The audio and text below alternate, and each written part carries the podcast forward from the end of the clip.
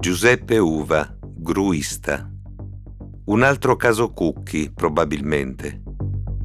Cambia però e di molto il finale, almeno quello giudiziario. Stefano Cucchi viene fatto morire nel 2009 e dopo una battaglia legale estenuante, dieci anni più tardi, finiscono condannati i carabinieri che lo ridussero a spettro.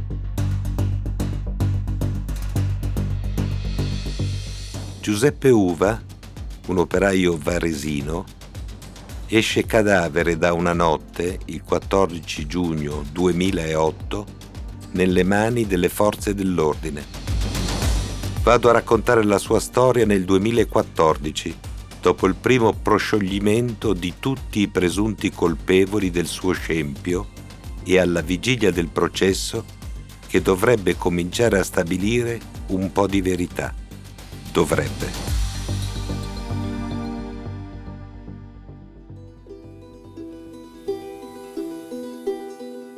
Quaranta articoli, inchieste, personaggi, luoghi simbolici. Tanti frammenti che ho raccolto nella mia vita di giornalista e che visti nel loro insieme, come tasselli di un puzzle, compongono una storia d'Italia fatta di storie.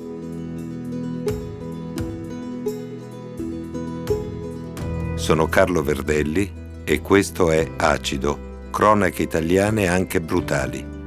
L'animo tormentato del nostro paese raccontato da me e dalla voce di Giulio Cavalli.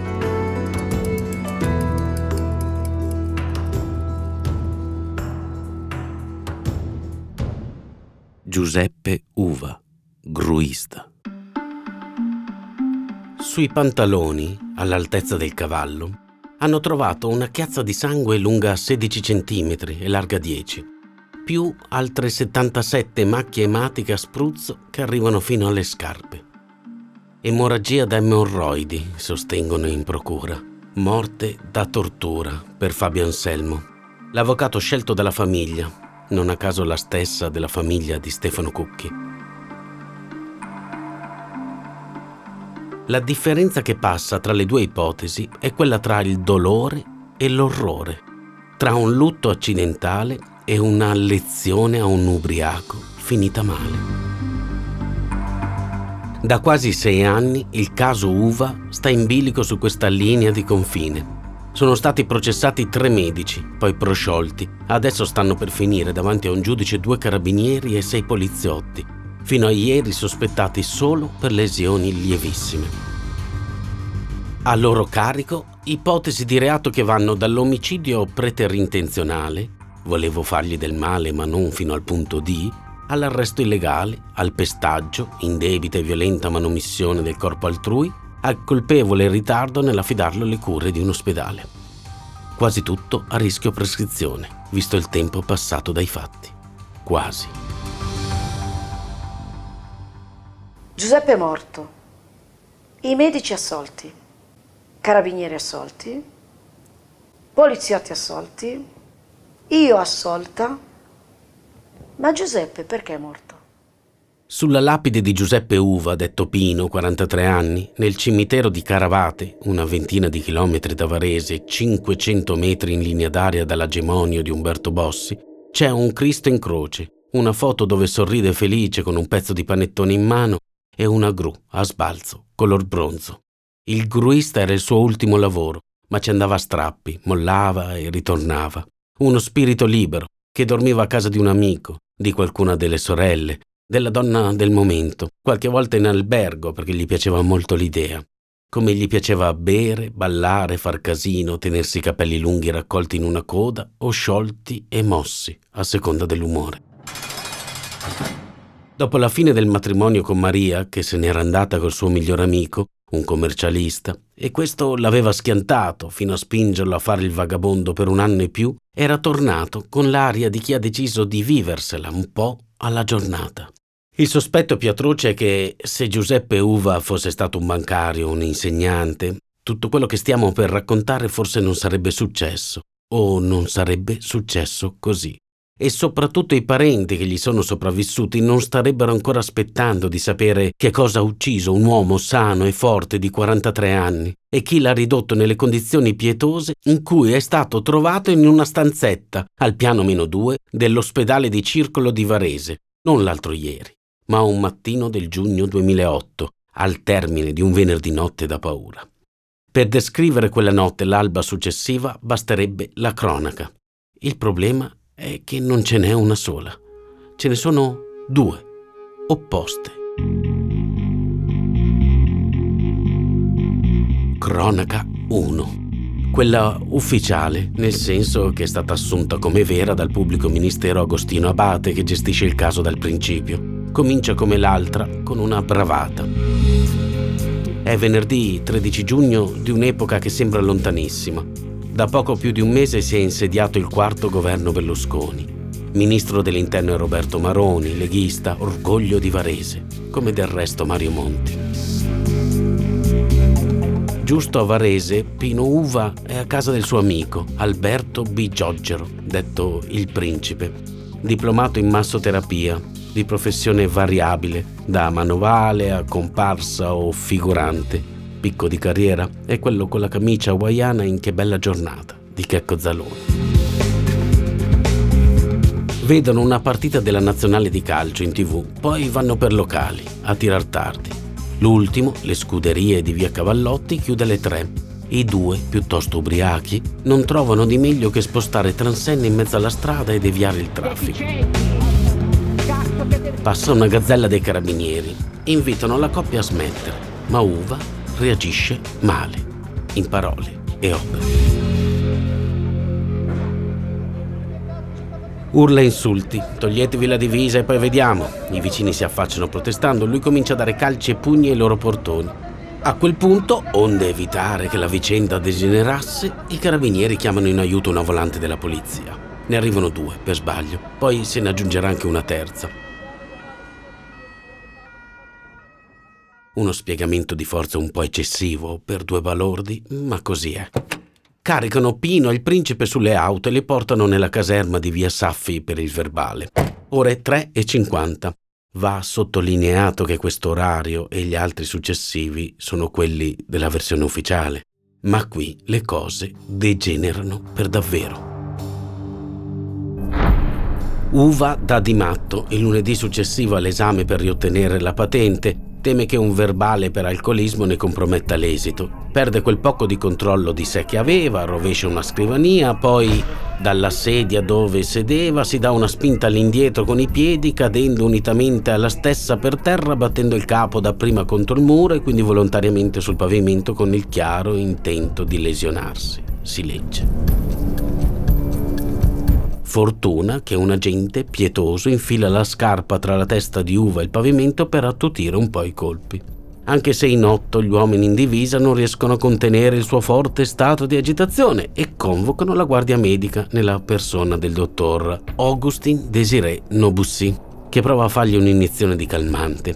Uva la rifiuta in malo modo, come rifiuta l'aiuto di un altro medico chiamato a rinforzo, Andrea Obert si decide di chiamare l'ambulanza del 118 che carica Pino non senza fatica, uscendo da o darebbe un'ultima testata alla porta vetri. Alle 5.48 lo deposita al pronto soccorso dell'ospedale dove, malgrado venga catalogato in codice verde, cioè non urgente, tre medici lo imbottiscono di farmaci Talofen, Farganesse, Tavor e En e lo trasferiscono in psichiatria dove cadrà in un sonno profondissimo e poi dalle 10.30 eterno.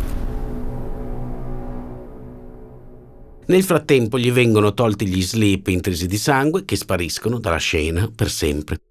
Causa del decesso, secondo il PM Abate, la combinazione continuata per ore di sedativi con l'alto tasso alcolico riscontrato nell'organismo. Da qui l'accusa dei familiari, rivelatasi a processo non fondata, contro i medici.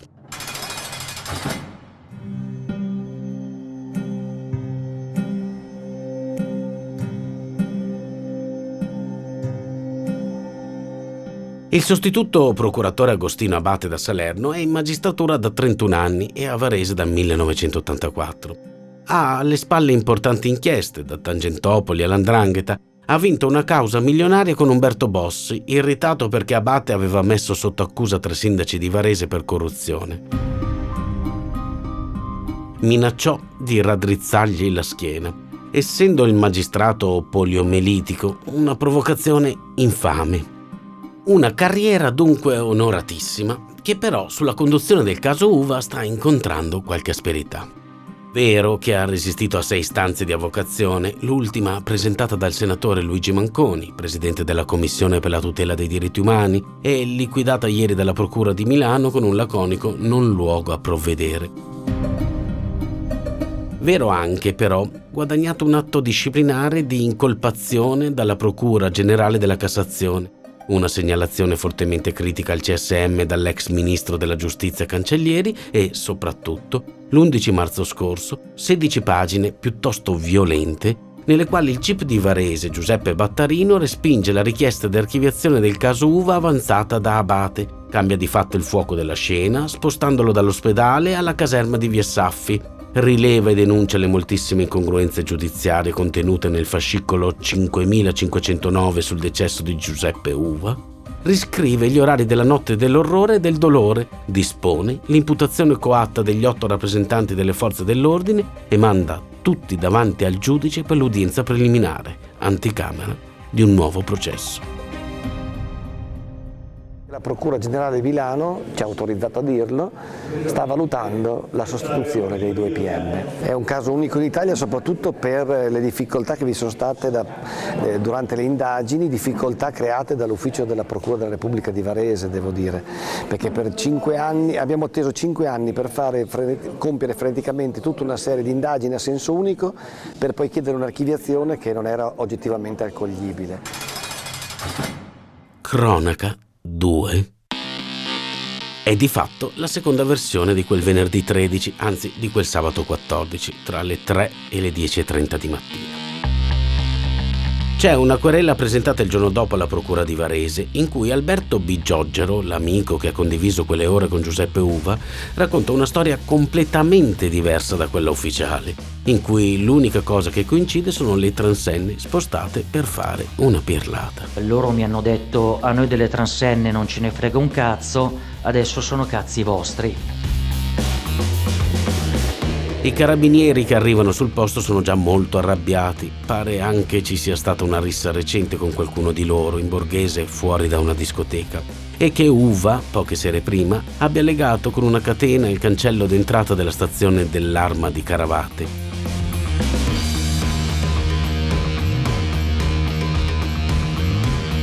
Uno dei carabinieri indica subito Pino e bestemmiando gli dice proprio te stavo cercando, adesso te la faccio pagare. Pino si allontana, quello lo raggiunge, lo scaraventa sul pavé, lo carica sulla gazzella in manette e comincia a menarlo. La scena si sposta nella caserma. Uva viene fatta entrare in una stanza dove c'è un via vai di carabinieri e poliziotti. Alberto resta fuori e lo sente gridare disperato per tanto tempo. Gli sembra ai, basta, aia, aia e poi i rumori sordi di colpi. Allora chiama lui il 118. Venite, stanno massacrando un uomo.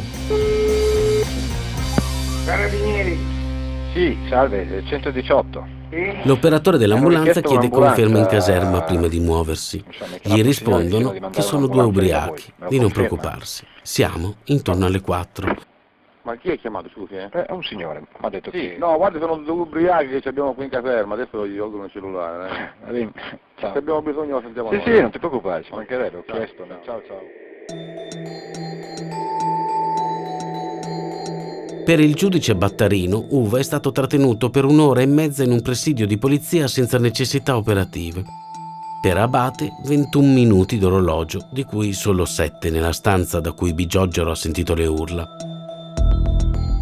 Quando dopo le 5 l'ambulanza arriva finalmente in caserma, l'amico Alberto viene portato a casa del padre.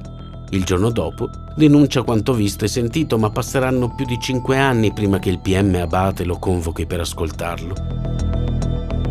Succede il 26 novembre 2013 ed è un interrogatorio di quasi 4 ore, considerato dal GIP degradante, atto a umiliare il cittadino e avvilirlo, in contrasto con la Convenzione per la salvaguardia dei diritti dell'uomo. Eh, dottore, se gli dico come sono andate le cose, rischio l'arresto, mi scusi. Perché rischia l'arresto? È quello che mi ha detto due ore fa. Cosa le ho detto due ore fa? Non si permetta più di fare queste dichiarazioni. Nonostante Abate non manchi di ricordargli che ha un'invalidità del 100% per problemi psichici e che quindi le sue parole hanno un peso relativo, anzi sono inattendibili, quel che Bigiogero cerca di dire è che in caserma hanno fatto del male a Giuseppe Uva, molto male, perché forse, non saprei con precisione, vede dottore, lui mi aveva confessato tempo prima di aver avuto una relazione con una donna che stava con uno dei carabinieri. E lei era consapevole, oggi è consapevole che state facendo delle cose pericolose? E gli è costata la vita, comunque non... Di Giorgio, eh, mettiamo sì. le cose in chiaro. Sì. Non gliela faccio passare più una battuta del genere. Dottore, non ha... Non è costata la vita a nessuno. Chiaro? Il pubblico ministero gli intima di smetterla, che non lo lascerà infangare l'onorabilità dell'arma, che Uva non è stato toccato se non per contenere la furia autolesionista. La stessa linea, comprensibilmente, dell'avvocato di tutti i nuovi imputati, Luca Marsico, che è anche consigliere regionale lombardo nella giunta Maroni. Ma certo che sono ancora tutti in servizio e non cambierà niente neanche con rinvio a giudizio. Sono mortificati da quel che gli è caduto addosso. Vede, nella mia famiglia siamo carabinieri da tre generazioni. Mio padre era comandante di stazione e io sono cresciuto in una caserma. Ho già presentato ricorso in Cassazione perché so che quegli otto uomini, tutte le sere, possono tornare a casa e guardare i loro figli negli occhi con la coscienza più che a posto. Sono solo vittime di una campagna mediatica. Il riferimento implicito è a Fabio Anselmo, legale della famiglia Uva, come già lo è stato per altri casi molto simili. Federico Aldrovandi, Stefano Cucchi, appunto, Michele Ferrulli. Giuseppe è morto per lo stress fortissimo subito in via Saffi, unito a un prolasso della valvola mitrale di cui già soffriva. Il corpo è lì a dimostrare quel che ha patito, compresa l'ipotesi più orrenda. L'attacco sul cadavere ha evidenziato aree gassose che sarebbero effetto di una lesione traumatica del retto. C'è un particolare nella relazione dei carabinieri che colpisce. Scrivono di modeste scoriazioni alle gambe. Domanda: come facevano a vederle se Uva in caserma aveva addosso i jeans? Forse qualcuno glieli ha tolti? E per fare cosa? E comunque per il nostro perito, il signor Uva, di emorroidi non ne aveva. In nome del popolo italiano, la Corte d'Assise d'Appello di Milano ha pronunciato la seguente sentenza. Assolve Righetto Paolo, Dal Bosco Stefano, Empirio Luigi, Colucci Pierfrancesco, Focarelli Barone Francesco, Belisario Bruno, Capuano Vito e Rubino Gioacchino dal reato di cui al capo A perché il fatto non sussiste La casa di Lucia Uva, capiamo chi è stato, via la toga, all'indirizzo di Abate, via la divisa, rivolto agli otto neo-imputati. Un anno e mezzo che io sto cercando giustizia, questa giustizia che non si riesce a ottenere. La proprietaria ha 53 anni, ha la dignità dei poveri che si sono battuti per esserlo di meno, è la seconda più grande di cinque fratelli. Giuseppe era il penultimo, gli ho fatto da madre. Da quando ha visto il corpo martoriato del suo Pino all'obitorio, ne è diventata anche la voce, un morto che parla e combatte attraverso di lei e le sorelle. Ho vestito diversi defunti, un amico, mio zio, altra gente, so come sono i segni. Quelli che c'erano sul corpo di mio fratello mi hanno sconvolta e mette sul tavolo, sparpagliandole tutte le foto che ha fatto al cadavere. Vede qui il naso gonfio e spaccato e questo buco nero sulla guancia, più un altro sulla spalla, gli hanno spento una sigaretta sulla pelle. L'ho trovato col pannolone, le mutande le avevano buttate perché erano conce. Gliel'ho tolto, l'ho girato, i testicoli. Erano color vinaccia, come se li avessero pestati. E poi la bocca dell'ano ce l'aveva fuori, capisce? E non c'era merda, c'era ancora sangue. Ma io l'ho detto alla cancellieri, ministro, mio fratello è stato violentato con un bastone o qualcosa del genere. Io mi chiedo il perché dei medici, dei bravi medici, abbiano potuto somministrare a un umbriaco Tavor, En, Solfaren, quattro farmaci che gli hanno bloccato il suo cuore di battere, come dicono loro. E abbiamo qui il decreto dei dottori dove sono stati indagati. Piange senza piangere. Perché, signora, secondo lei? Non lo so.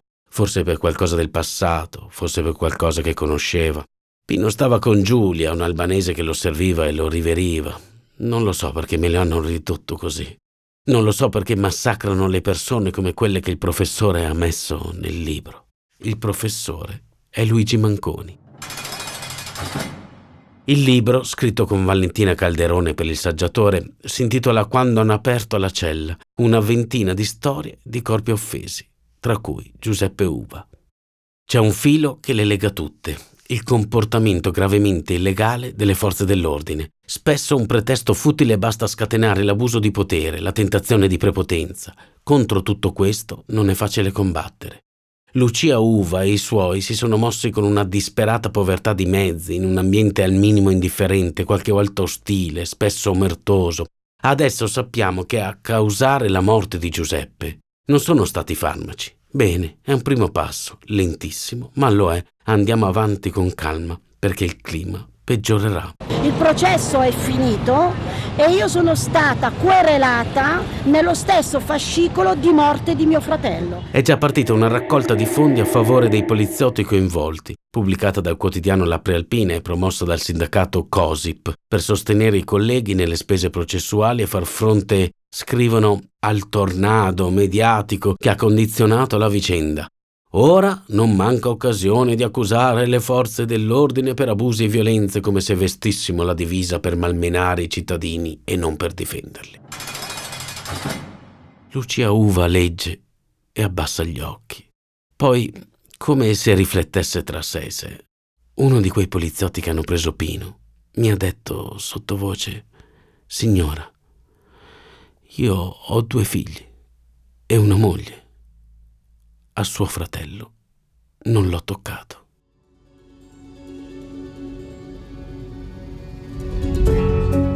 Tutti assolti in tutti i gradi di giudizio, l'ultimo in Cassazione nel 2019. Giuseppe Uva, detto Pino, è ufficialmente morto per un arresto cardiaco. E tutti i segni del martirio che la sorella Lucia ha fotografato sul suo corpo? Boh. Nel frattempo, l'amico Bigiogero è in carcere per aver ammazzato il padre a coltellate durante una lite. 11 anni. Riconosciuta l'incapacità di intendere. Il nuovo avvocato della famiglia Uva, Fabio Ambrosetti, ha però ottenuto un punto a favore il 31 gennaio 2021 la Corte europea per i diritti dell'uomo ha accolto il ricorso e riesaminerà gli atti del processo a titolo di risarcimento morale, perché quella Corte non può annullare decisioni giudiziarie prese nei Paesi membri.